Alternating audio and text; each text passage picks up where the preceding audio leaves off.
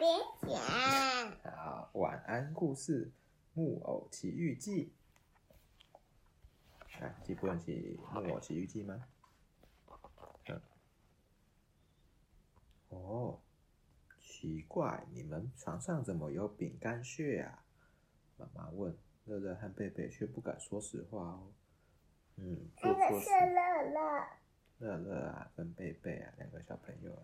贝贝是这个吗？对呀、啊，贝贝是哥哥。乐乐是这个吗？对。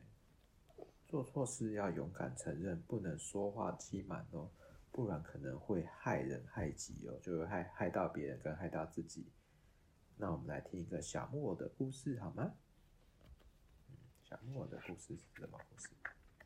不知道村庄里有一位名叫薛贝特的老木匠，独自住在一间木屋里。他没有孩子，于是用木头刻了一个小木偶。真希望这个木偶会动、会说话，可以陪伴我。薛贝特爷爷喃喃自语。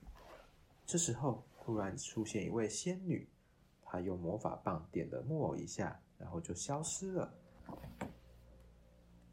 你好，我叫皮诺丘。木偶竟然真的会说话了！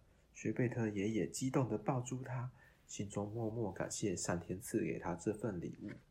爷爷拿出身上所有的钱，对皮诺丘说：“皮诺丘，你买了书本和文具之后，赶紧上学去。”好的，爷爷，再见。上学的路上啊。他遇见胖猫和狐狸，啊啊啊啊！这个小木偶身上有不少的钱，嗯嗯嗯，看来可以大捞一笔啦。胖猫和狐狸不好意思，不好不安好心的说：“皮诺丘，你应该把钱种到土里，让钱越长越多，这样你就有更多钱买东西啦。”有道理。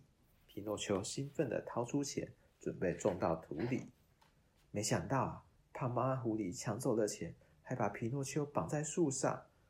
这时候，仙女出现了。皮诺丘，你怎么会在这里呢？嗯、我刚刚只是在玩啦。你看我把自己绑得这么高，很好玩哦。皮诺丘不敢说实话，只好骗仙女：“我在玩吊高高的游戏啦。”突然间，皮诺丘的鼻子变得好长好长。哦，你只要一说谎，鼻子就会变长哦。仙女一边说，一边把皮诺丘放下来。这时候，皮诺丘才一五一十的说出事情：我我刚才被胖猫和狐狸欺负，掉到树上，变长的鼻子也恢复了原状。哦，这些钱给你。这次要乖乖上学去哦！皮诺丘答应仙女后，立刻赶往学校。半途啊，他看见一个马戏团帐篷，好奇地走进去。他一边喝饮料啊，一边欣赏表演。没多久，就忘了对仙女的承诺。表演结束，马戏团团长说：“想看更多表演的人，可以搭上马车，跟我们一起走哦。”于是，皮诺丘和几位小朋友。都开开心心的坐上了马车。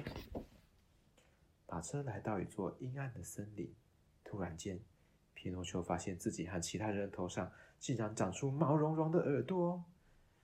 你们喝了我的魔法饮料，马上就要变成驴子了！我要把你们带去市场卖掉。团长得意洋洋的说。皮诺丘好害怕，趁机跳下马车，不小心跌进了河里。游上岸后，皮诺丘发现河水洗去了魔法，所以他又恢复了原状。